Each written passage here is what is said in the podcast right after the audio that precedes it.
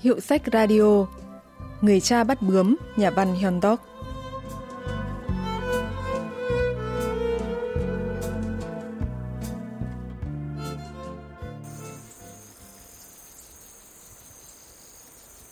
Một giai điệu ngân nga vang lên trên ngọn đồi xanh.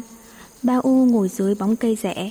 Cậu mở tập vẽ vẽ con bê đang ngồi gặm cỏ. Khi con bê di chuyển, cậu lại chuyển chỗ và nhẫn nại ngồi xuống, chăm chú phát họa lại hình ảnh chú bê đang gặm cỏ, cây bút vẫn đang lướt trên mặt giấy. Bỗng cậu dừng lại, khẽ lắng tai nghe rồi cười mỉa mai.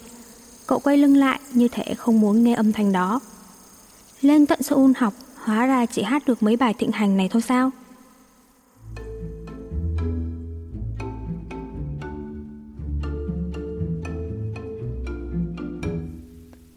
Cách đây không lâu, Kyung Hoan đã trở về nhà từ Seoul nhân dịp nghỉ hè. Tuy nhiên, chị thấy khác là khuôn mặt cậu ta trắng bợt hơn trước. Cậu mặc một bộ vest với quần ống rộng và một chiếc mũ trắng trông đất oách. Thế rồi cậu khoe Seoul nhiều thứ thích lắm. Trường học thì là một nơi tuyệt vời. Hay dạo này còn có diễn viên nào đang nổi. Xong cậu ngân nga mấy bài hát thịnh hành rồi dẫn bọn trẻ trong xóm đi bắt bướm. Ba U nhìn thấy cảnh đấy thì không ưa nổi. Chuyện ngắn Người cha bắt bướm của nhà văn Hyun Dok được xuất bản năm 1946, lấy bối cảnh ngôi làng nông thôn vào những năm 1930. Nhân vật chính là Ba U, đã tốt nghiệp tiểu học năm ngoái, nhưng không thể học lên cấp trên vì nhà thiếu tiền. Cậu bạn Kyung Hoan tuy không học giỏi hơn Ba U, nhưng gia đình khá giả nên được học tiếp lên trung học cơ sở ở Seoul. Kyung Hoan kêu về quê nghỉ hè để làm bài tập, nhưng lại suốt ngày đi bắt bướm.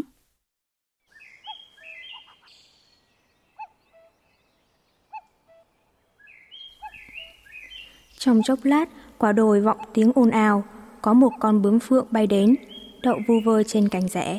Bao U dễ dàng bắt được con bướm, nhưng cậu chỉ ngắm hoa văn sang trọng và màu sắc rực rỡ trên cánh bướm rồi đang định thả nó bay, thì Kiêu Hoan nhảy xuống, vung vật định bắt bướm. Cậu có nhìn thấy con bướm phượng bay đi đâu không? Khi Kiêu Hoan nhìn thấy con bướm được cầm trên tay Bao U, cậu thất thần tiếc nuối, Sao cậu cứ dẫn bọn trẻ con đi khắp làng rồi bắt mấy con bướm vô tội thế hả? Tớ có bắt để chơi đâu, trường giao bài tập phải sưu tầm tiêu bản động vật đấy. Cậu bắt bướm được bao lâu rồi? Bắt chơi thì cũng được cả trăm con rồi ấy chứ.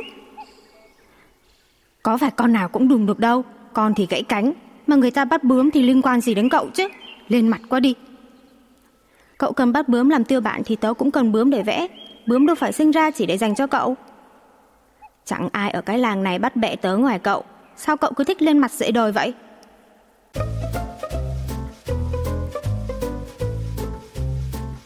Trong những lời nói đó, Rõ ràng có ý mỉa mai châm chọc rằng Cậu ta là con trai độc nhất của một gia đình khá giả, Và cậu không đáng phải cãi nhau với lũ chăn bò. Ba U bực quá nên cười khịt mũi, Cậu trêu tức Kyung Hoan bằng cách giơ hai ngón tay đang cầm con bướm phượng, Rồi chìa ra phía trước vài lần cho cậu con bướm này nhé. Thế rồi cậu thả luôn con bướm vào không trung. Kiêu ngoan lườm Bao U một cái thật sắc, cậu cũng nhặt một hòn đá ném vào con bê đang chăn thả gần đó rồi chạy xuống đồi. Khi Ba U đang đi xuống đồi, trong lúc chờ bê con ăn hết cỏ, cậu nhìn thấy Kiêu Hoan đang chạy quanh ruộng dưa của nhà mình ở bên kia con lạch, tay cầm cây vợt bắt bướm. Cậu ta đang chạy, chân đi giày, dẫm lên những dây leo nơi những quả dưa chame đang bắt đầu đơm quả nhưng rõ ràng cậu ta đang cố tình làm điều này.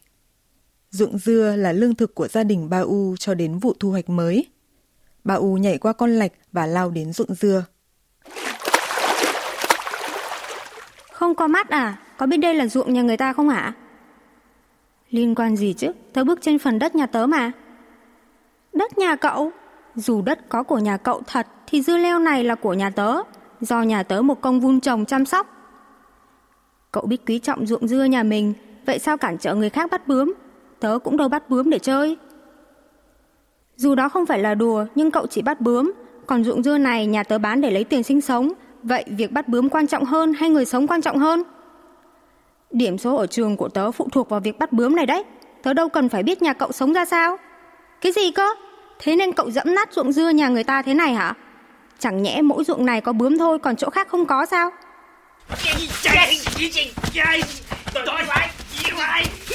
Và thế là Ba U và Kyung Hoan xông vào đánh nhau. May nhờ có người lớn gần đó can ngăn nên cả hai mới bình tĩnh lại. Bang Min Ho, giáo sư khoa ngữ văn trường Đại học Quốc gia Seoul chia sẻ. 이 소설은 농촌의 계급 문제를 소년의 시각으로 그린 Chuyện ngắn này mô tả vấn đề giai cấp ở một vùng nông thôn dưới con mắt nhìn của một cậu bé. Cha của Kyung Hoan là cai điền, còn bố của Ba U là một nông dân. cái điền là người trung gian, sẽ báo cho địa chủ biết có nên chia đất cho nông dân này, nông dân kia hay không. Nhà Cao Hoan tất nhiên cũng sở hữu đất, thế nên cuộc đối thoại của hai đứa trẻ mới có câu Đất này là của nhà cậu, nhưng dưa leo là của nhà tớ chồng. Chuyện nghe có vẻ nực cười, nhưng lại phản ánh thực trạng phân hóa giai cấp ở nông thôn qua góc nhìn của những cậu bé.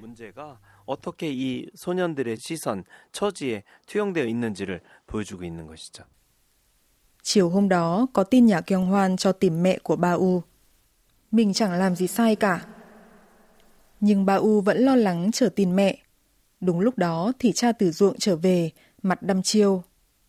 Ai cho con đánh nhau ở ruộng dưa hả? Con có mắt đấy, đến ruộng dưa mà xem. Có dây leo nào còn lành lặn không? Con có biết ruộng dưa ấy đáng giá bao nhiêu không hả? Mười đấu thóc đấy.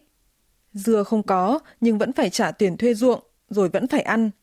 Thế mà con không nghĩ, lại còn đánh nhau ở ruộng dưa nữa hả?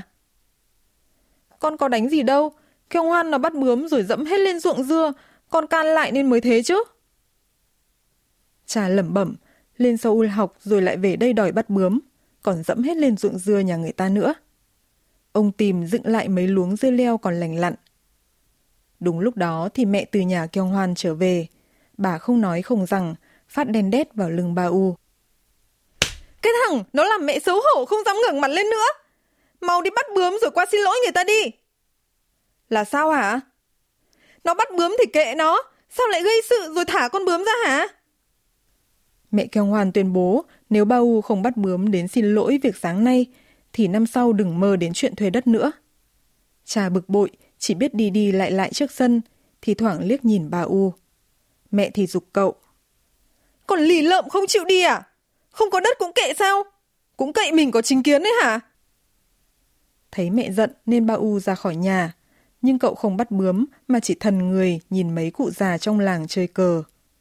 Khi mặt trời lặn, cậu lén mò về nhà thì thấy cảnh tượng tan hoang. Cuốn vở vẽ của ba U bị xé nát, giấy vứt ngổn ngang trước bếp lò bà U cứ đứng ngơ ngác nhìn, sau lưng vọng lên tiếng cha.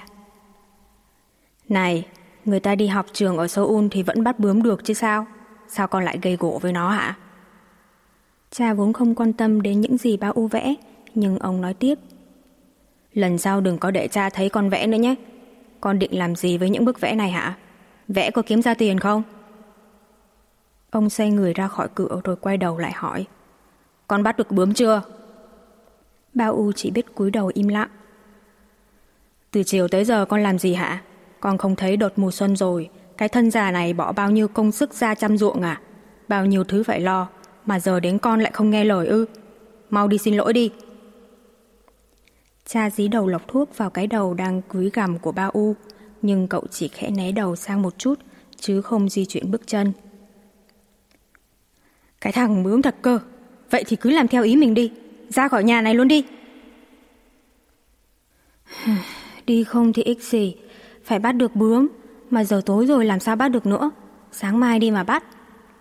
Mau lên ăn tối đi. Cái thằng này còn đáng được ăn tối cơ à? Đuổi nó ra khỏi nhà luôn đi. Sáng hôm sau, cha gọi bà U lại và dặn. Hôm nay bắt bướm rồi sang xin lỗi người ta đi. Không thì đừng mong về nhà nữa. Thấy cha nổi giận, bà U vội lẻn khỏi nhà mà không kịp ăn sáng.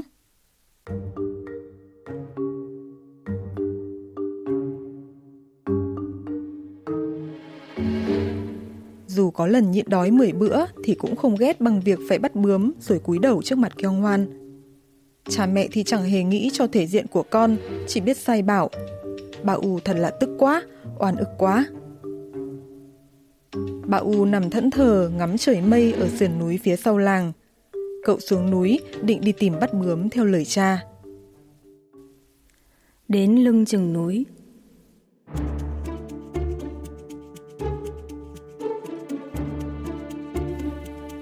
Trên ngọn đồi ở phía đối diện con đường, có bóng một người đàn ông đang đứng trên cánh đồng kiều mạch và di chuyển nhấp nhộm như thể đang đuổi theo thứ gì đó. Hừm, lại thằng kiêu ngoan đi bắt bướm đây mà. Khi xuống thấp hơn, Bao U nhìn rõ đây là một người lớn. Chắc hẳn thằng Kiêng hoan đang sai người giúp việc đi bắt bướm đây. Bao U cuối cùng cũng xuống núi và leo lên ngọn đồi đối diện. Và khi nhìn xuống cánh đồng kiều mạch từ một khoảng cách gần, cậu há hốc miệng ngạc nhiên. Người mà cậu tưởng là giúp việc nhà Kiêng hoan, hóa ra lại chính là cha mình.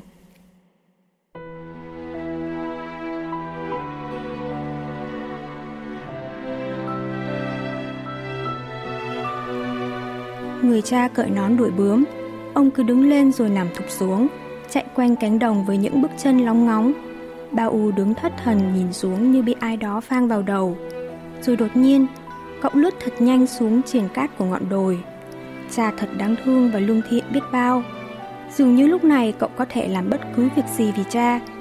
Ba U cố kìm lại trái tim thổn thức, hét to về phía cánh đồng kiều mạch dưới chân đồi. Cha! Cha ơi! Cha ơi!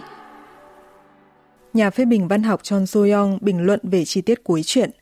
부모님에게 서운함을 느낀 바우는 가출이라도 할 것처럼 배회를 하다가 뒷산에 올라가. Buồn vì cha mẹ không hiểu mình, Paul đi lang thang như sắp bỏ nhà ra đi. Nhưng ở phía bên kia của cánh đồng kiều mạch, cô nhìn thấy người cha đang thay mình bắt bướm giữa ngày hè nung nước ngập tiếng ve kêu. Dù đã có mang con trai vì những lo lắng trong mắt về cuộc sống mưu sinh, nhưng có lẽ trong lòng người cha cũng không cảm thấy thoải mái. Ông già bắt bướm thay con, cố hiểu lòng tự trọng của con trai. Nhìn thấy cha mình như vợ, Paul thấy cảm động và thương yêu cha vô cùng. Cảnh này được miêu tả một cách trữ tình và xúc động, nhưng cũng để lại một ấn tượng xuất xa khi gợi cho ta thấy được thực tế khó khăn của những người nông dân nghèo thời bấy giờ. 현실을 상기시킨다는 점에서 비판적인 시각도 애잔한 여운을 남기기도 합니다.